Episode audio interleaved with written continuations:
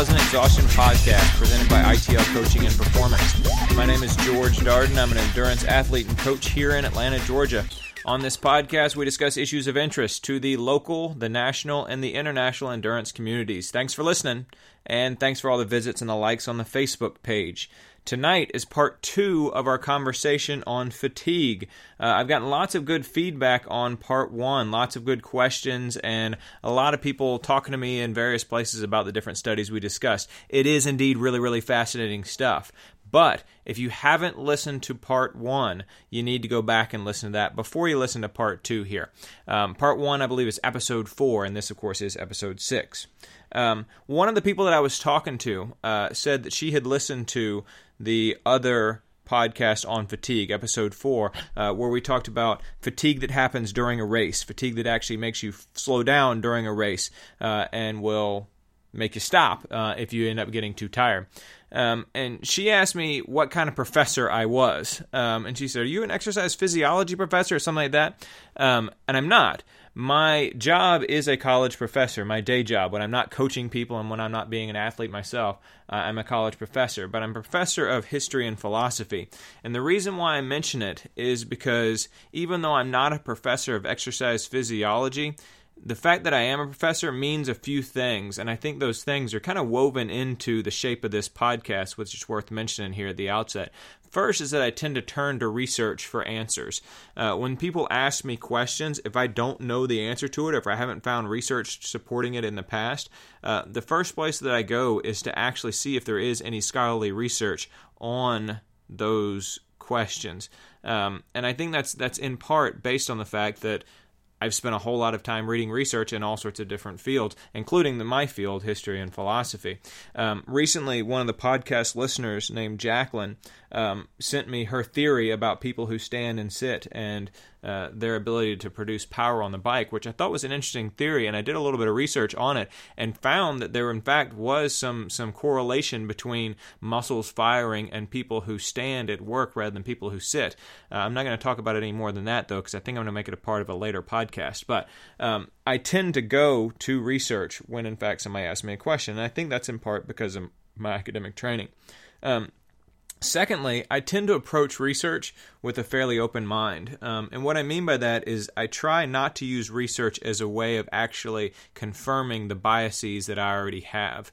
Um, if somebody asks me a question and I'm not certain of the answer or I haven't really truly looked into it, um, I tend to try and approach the research with an open mind. Well, let's see what the research says, let's see what the data say, um, and draw a conclusion based upon that.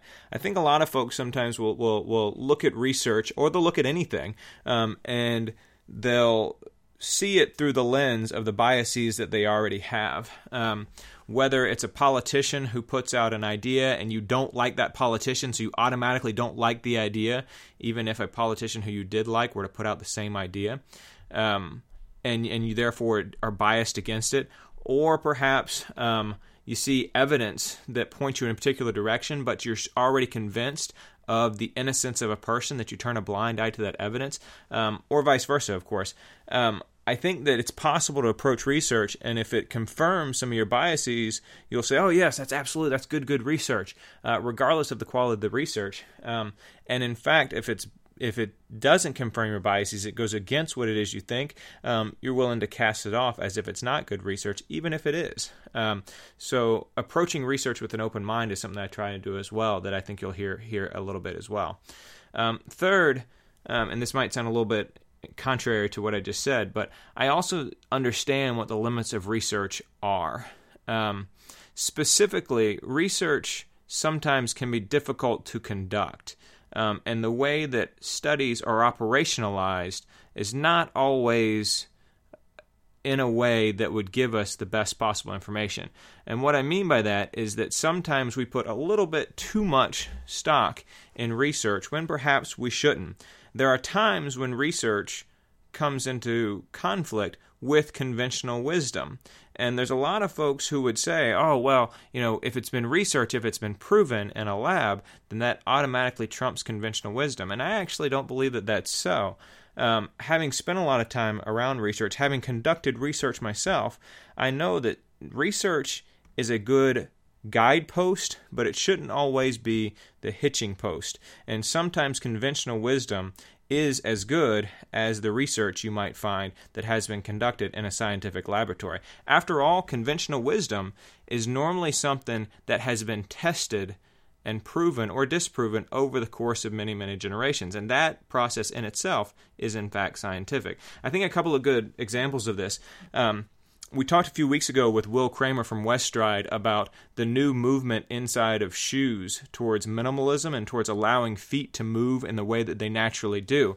Um, and this was a departure from the so called pronation paradigm this idea that you need to control the motion of the shoes in order to ensure that they're pronating in the proper fashion. Um, that pronation paradigm, that idea that we needed to approach shoes as a prescription for ill moving feet that actually was born out of a body of research that was done in the 1980s. And the reason why that research was done in the 1980s was because we had the technological tools to do that research. But now our technological tools are more advanced and we can do more advanced research and we can understand the complexities of the way the foot moves even better. That's shown us that there's a whole lot more to it than just pronation, underpronation, and overpronation. Um, I think another good example of it is fat, carbohydrates, and protein.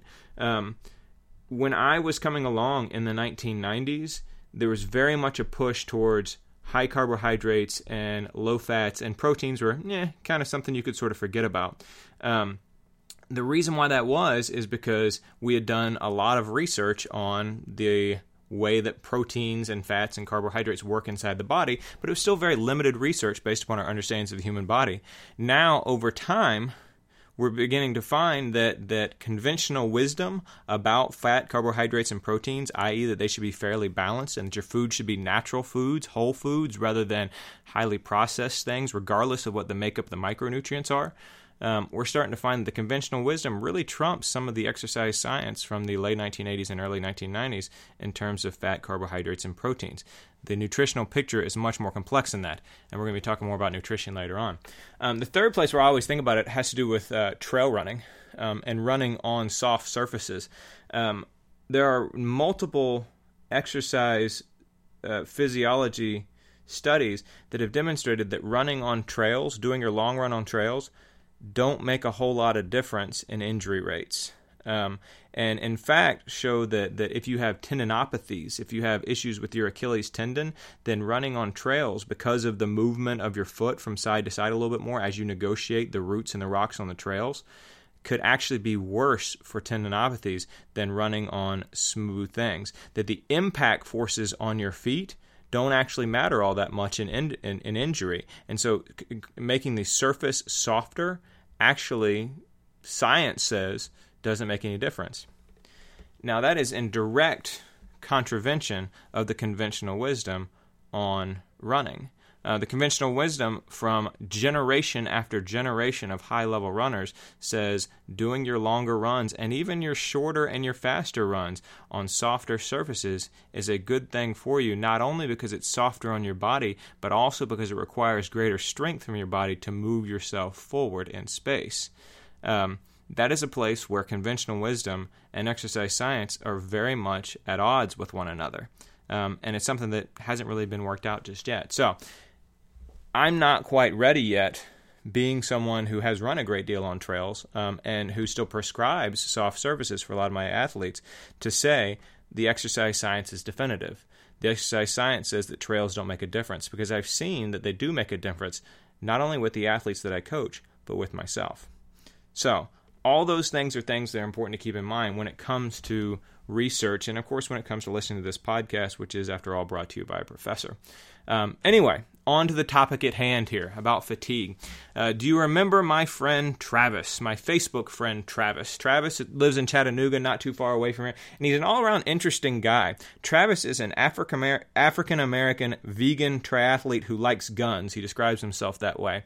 Um, he is a very unique guy. He's multi layered, as a matter of fact. And I submit, by the way, that you're only going to find somebody who's that unique and that multi layered in the South, but that's another podcast topic. Um, a few weeks ago, when he was preparing for the New Orleans, Louisiana Marathon, he wrote uh, in his Facebook after he had to cut a long run short from 20 miles to 9 miles the following quote, Anyone who knows me knows my attitude towards rest. It's something that I can do when I'm dead. Well, Sunday's humbling long run told me in no uncertain terms that I'm worn out. A 20 mile run ended after 9 miles. Admittedly, I was running while dealing with a case of mild bronchitis. So this week I've been pulled way back. No swimming while I deal with bursitis in my elbow. Only light running and cycling. I'm doing my part by closing my laptop and sending my last work email at midnight. Good night. Now, unquote. I followed up with Travis later on and said, Hey, I'm going to use your quote as a hook in my podcast. Um, and he wrote back to me, Yeah, you know, I did this last year too. I just refused to acknowledge fatigue until I got a hip injury that nagged me for a month. Now, there's a few things in Travis's quote that I want to point out before we actually get into some of this research on overtraining and on long term fatigue. One, note that he had to cut his, in, his run short. That goes without saying. Number two, he said that he was dealing with a case of mild bronchitis. Number three, he said that he had bursitis in his elbow.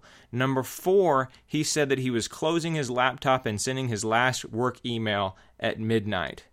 All of these things together paint a picture of what was going on in Travis's life leading up to the moment at which he had to cut that run short. This sort of thing is super common. I see it all the time in the athletes I coach and, and in the athletes that I don't coach. Um, and you hear it, as I mentioned a couple weeks ago, in all the rhetoric around a lot of the stuff that we do. No pain, no gain. Go hard or go home. I figured I would go big right at the start. Um, I fight against this in my athletes all the time. My athletes presume that if they do two extra swims a week, or three extra runs per week, or if I prescribe them to do six miles and they do nine, that I'm going to be happy about that because they're working harder than I prescribed.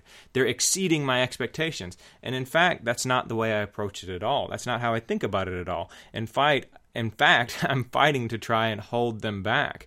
Um, I think that I found, particularly in coaching adults, but it's been true when I coach youth as well, that as a coach, I spend more time trying to hold my athletes back than I do trying to push them forward. I've even fought it in my fellow coaches. Um, not my coaches now at ITL Coaching and Performance, but I think in particular about an assistant coach that I had when I coached high school cross country. I had my athletes doing hard workouts on Mondays and Wednesdays. Um, and then we do a re- regular run on Thursday. Friday, we take it pretty easy, and we normally had a race on the weekend. Um, my athletes were coming into their Fridays runs very tired, and it got to a place where they were actually underperforming on the weekends. After this had happened for a couple of weeks, I started asking around, asking them, talking to my assistant coach, and I came to realize that my assistant coach was making them do extra hill repeats on Thursday afternoons. And of course, I confronted the coach about it, and he thought that it was a good thing that he was having them do extra hard work, making them work super duper hard, adding on top of the hard work that we were already doing.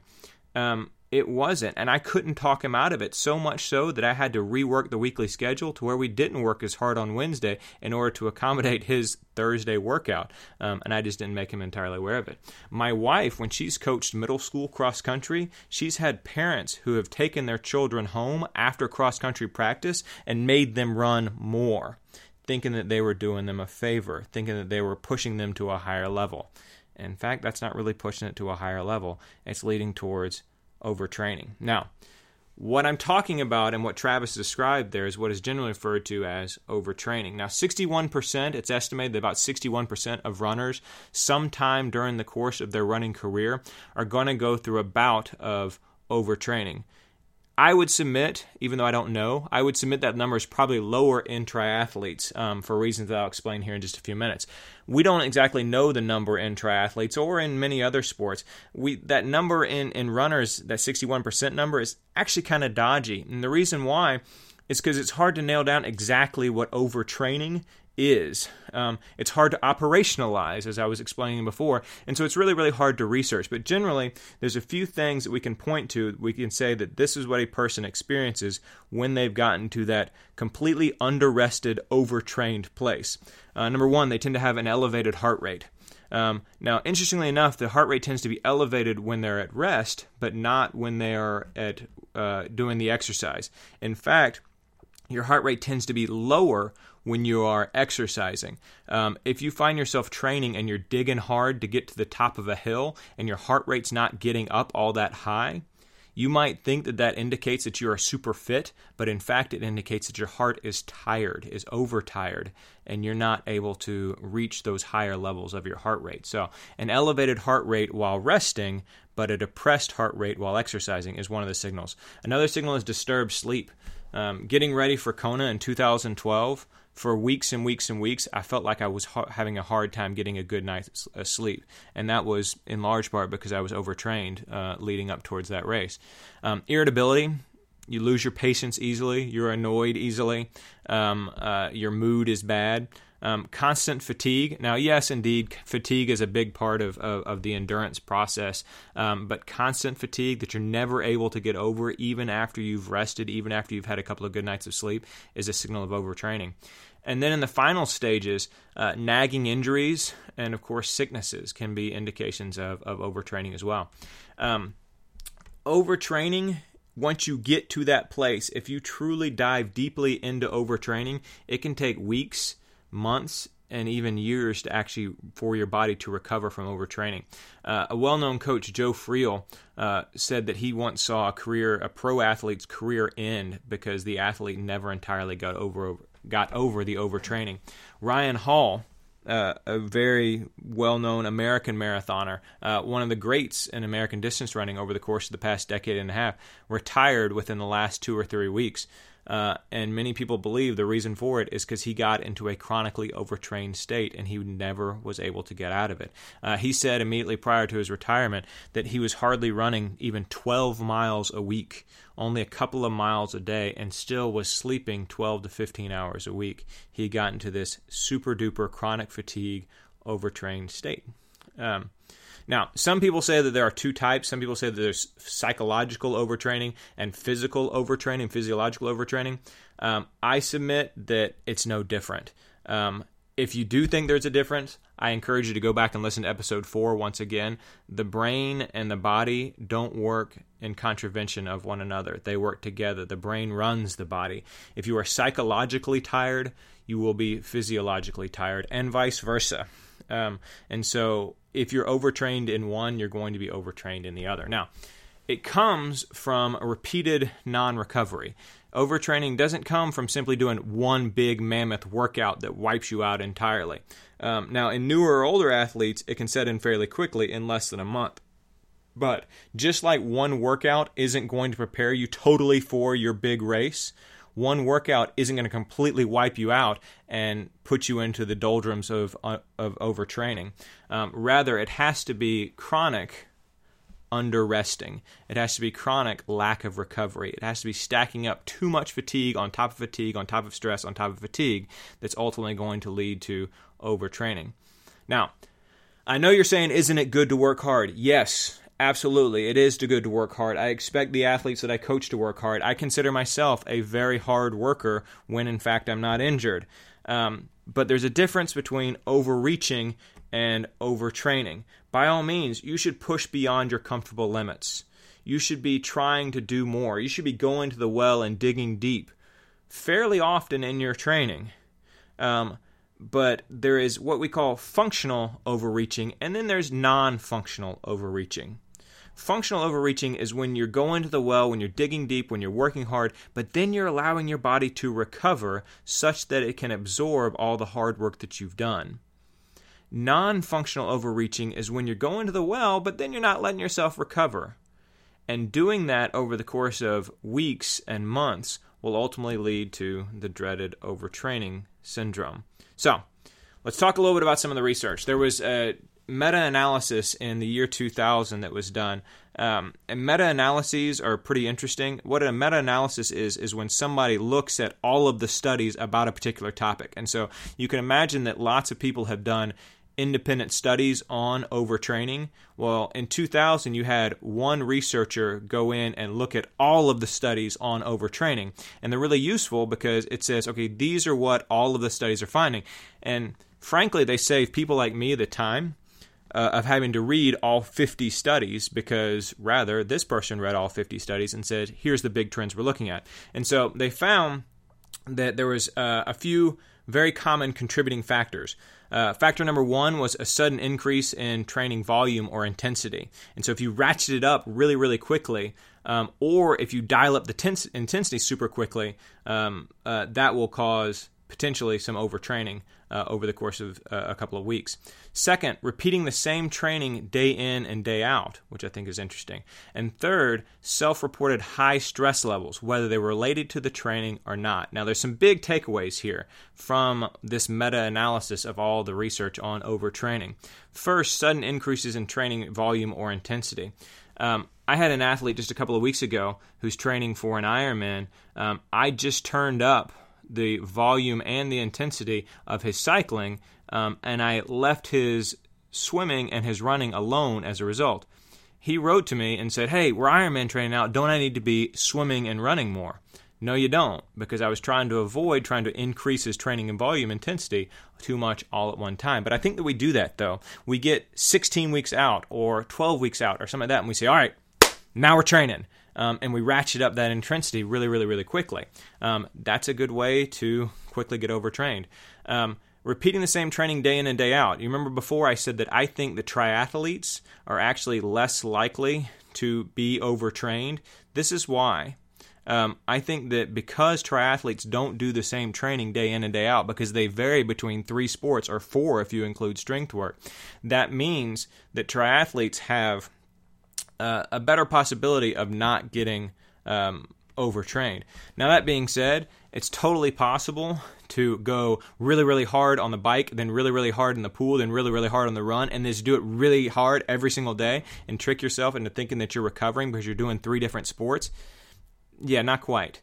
Um, so so there's a balancing act that that's a little bit more difficult to actually pull together in triathlon than it is in simply running or simply cycling. However, I do submit that that because triathletes don't do the same training every day, they aren't as susceptible to overtraining um, as as runners or just cyclists would be. Um, and then the last thing I mentioned there, self-reported high stress levels related to training or not. I think that's important to keep in mind because your body doesn't always differentiate the level, the varying sources of stress. Um, as one of my former coaches used to say, stress is stress. Um, whether that stress is coming from your work or coming from your training, um, that stress is going to have an effect on your system and could ultimately lead you to undertraining. To be clear, let's imagine that you are training seven hours a week, one hour every single day, every single day for uh, several weeks on end, seven hours a week. Um, and everything's going fine. You've never been overtrained. It's the right perfect amounts for you. And then suddenly at work, you get a promotion and you have to start working harder and you have to start working longer hours and they ratchet up the stress on you that much more. There's a lot more pressure that goes along with your new assignment. You keep that same seven hours worth of training, but yet now because there's more stress outside of your training, that seven hours is going to be more difficult on your system and you might actually get overtrained just by doing the same training that you've always done. Similarly, I think it's interesting, a side note, um, there's a lot of things about how nutrition can potentially uh, lead to overtraining, or more specifically, can keep you from getting overtrained. Um, a life factor that uh, a few different studies demonstrated contributed to overtraining was when athletes didn't pay enough uh, attention one to their day-to-day nutrition and two to the specific nutrition that attended their heavy, hard workouts, their recovery nutrition. Um, and so, one way to potentially stave off overtraining uh, is not only to lower your stress levels and get sleep, but also to watch your diet. Um, the researcher, by the way, after doing the 2000, the year 2000 meta-analysis I just described, that researcher's theory was ultimately that overtraining uh, was a result of damage to the body, overall damage to the body, uh, provoking a huge anti-inflammatory response um, and that just led to an overall system-wide shutdown. Um, it's an interesting theory, but of course, like I said, overtraining, we don't exactly know what's going on with it. Uh, there was also a 2001 study from Canada that I thought was interesting, and it's worth mentioning here as well. Uh, they took 10 athletes and they doubled their normal volume over a period of four weeks. Um, they tested them before, immediately after, and again following a two week recovery period. Um, 10 athletes doubled their normal volume over the period of four weeks. During that time, they tested them at the beginning, they tested them at the end zero of the athletes, zero of the 10 athletes improved their fitness despite the fact that they doubled their training over the course of those four weeks. Now, that's completely contrary to that kind of conventional wisdom or that common sense idea that I was mentioning before. Oh, well, I'll just go harder and that'll make me faster. I'll just do more and that will make me better. No. These guys doubled their volume. You would think that that would make them better, and in fact, there was zero improvement in their fitness.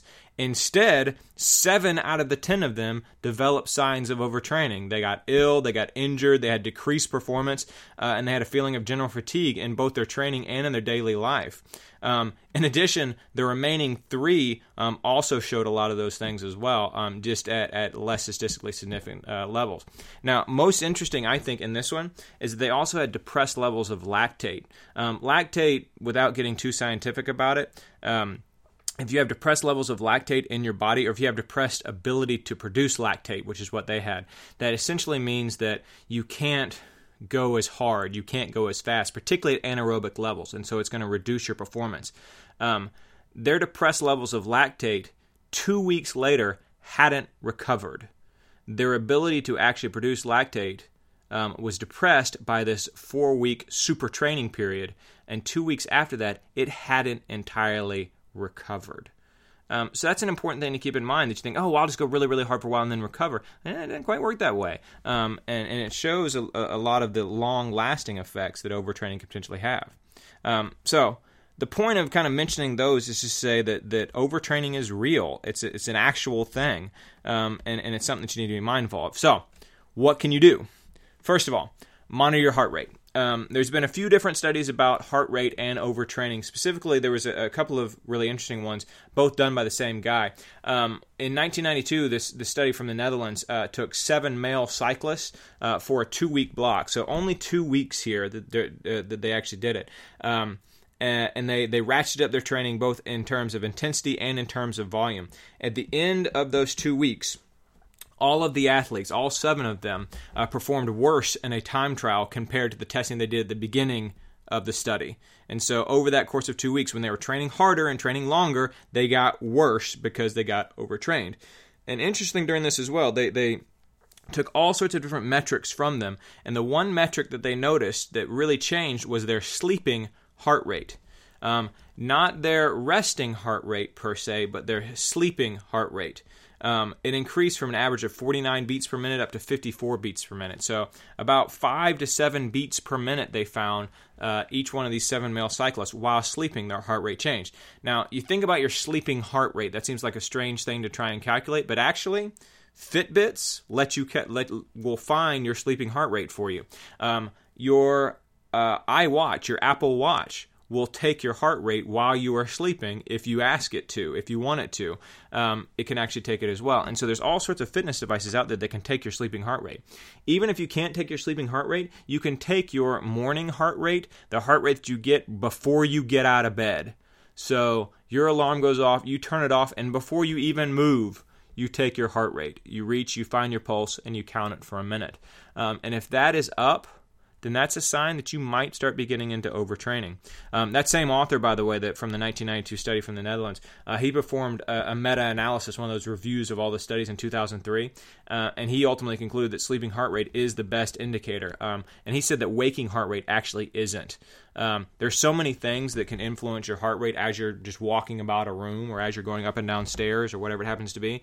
That, that if you just sort of take it at a random time while you're awake, it's not necessarily a good indicator. But if you take it first thing in the morning before you even move out of bed, um, or of course if you get a device to take it while you're sleeping, it can be a really good indicator of whether in fact you're overtrained.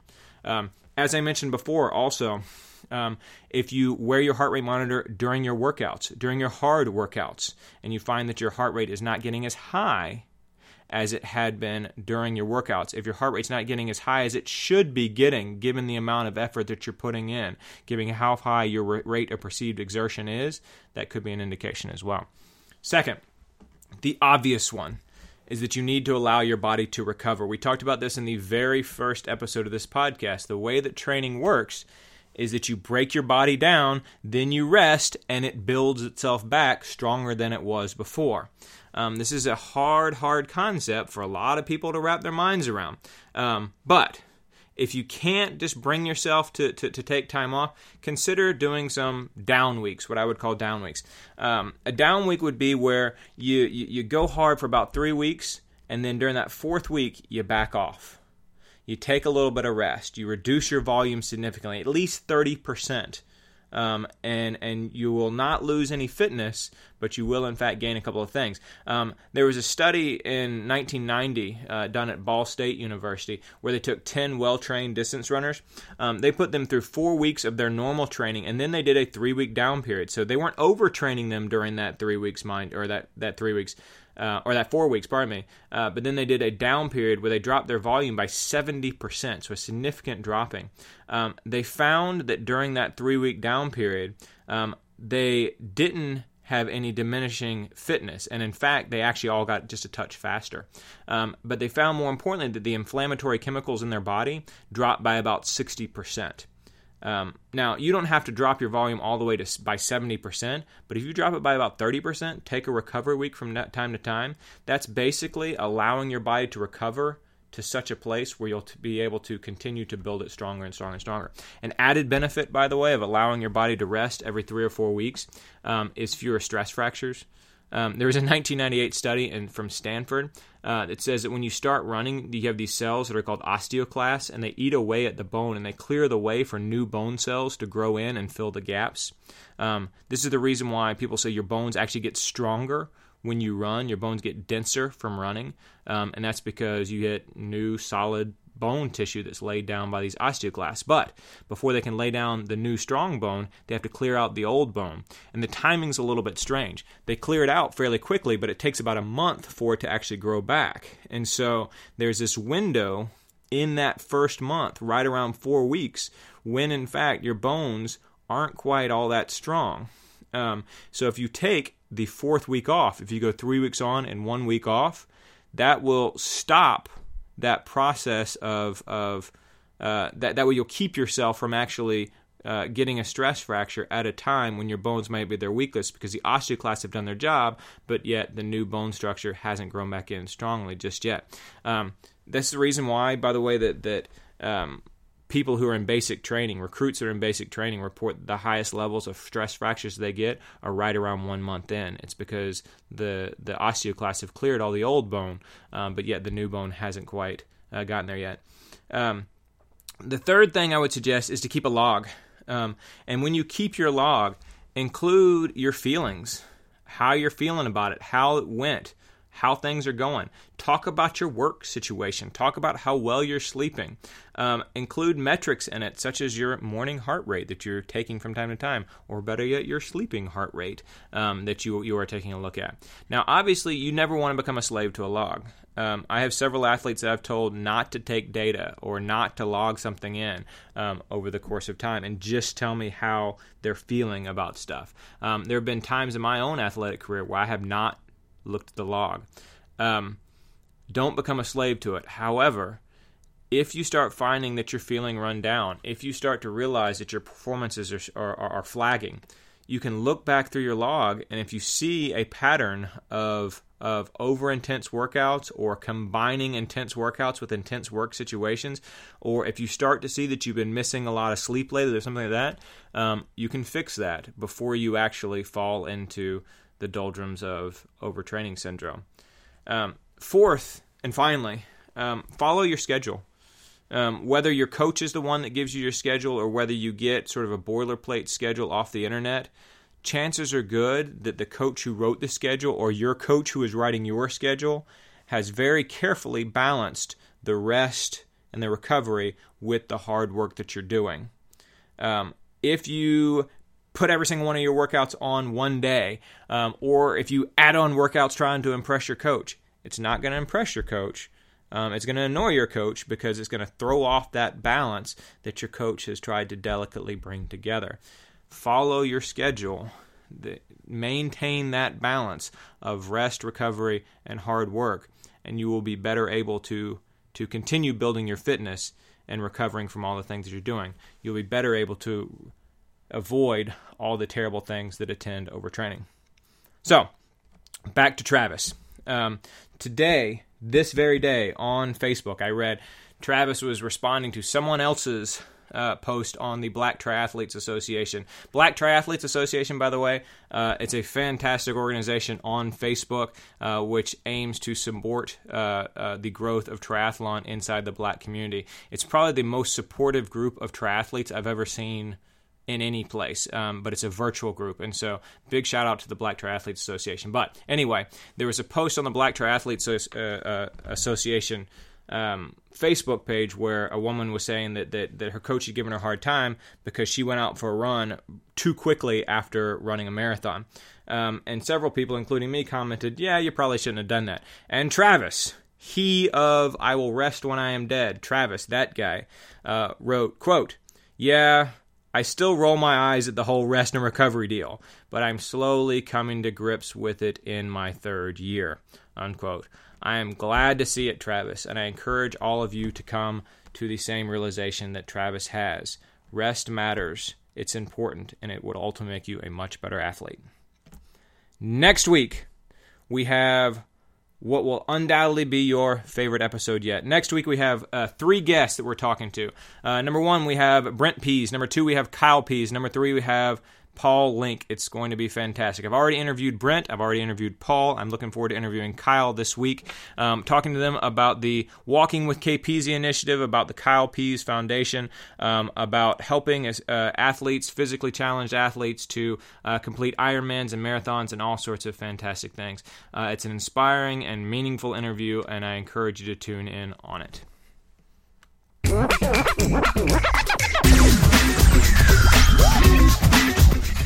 And there you have it, part two on fatigue.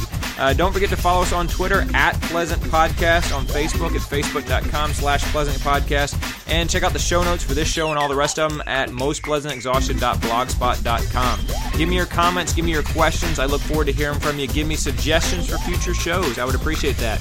Don't forget that we're on iTunes. Give us a review on there, give us some stars, and please subscribe to us on iTunes as well. Check out itlcoaching.com um, and follow them on Twitter at itlcoaching and on Facebook at facebook.com slash itlcoaching and performance.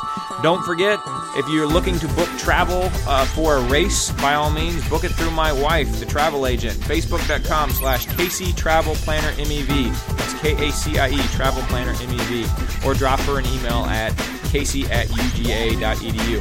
Thanks for joining us, and we will see you next week.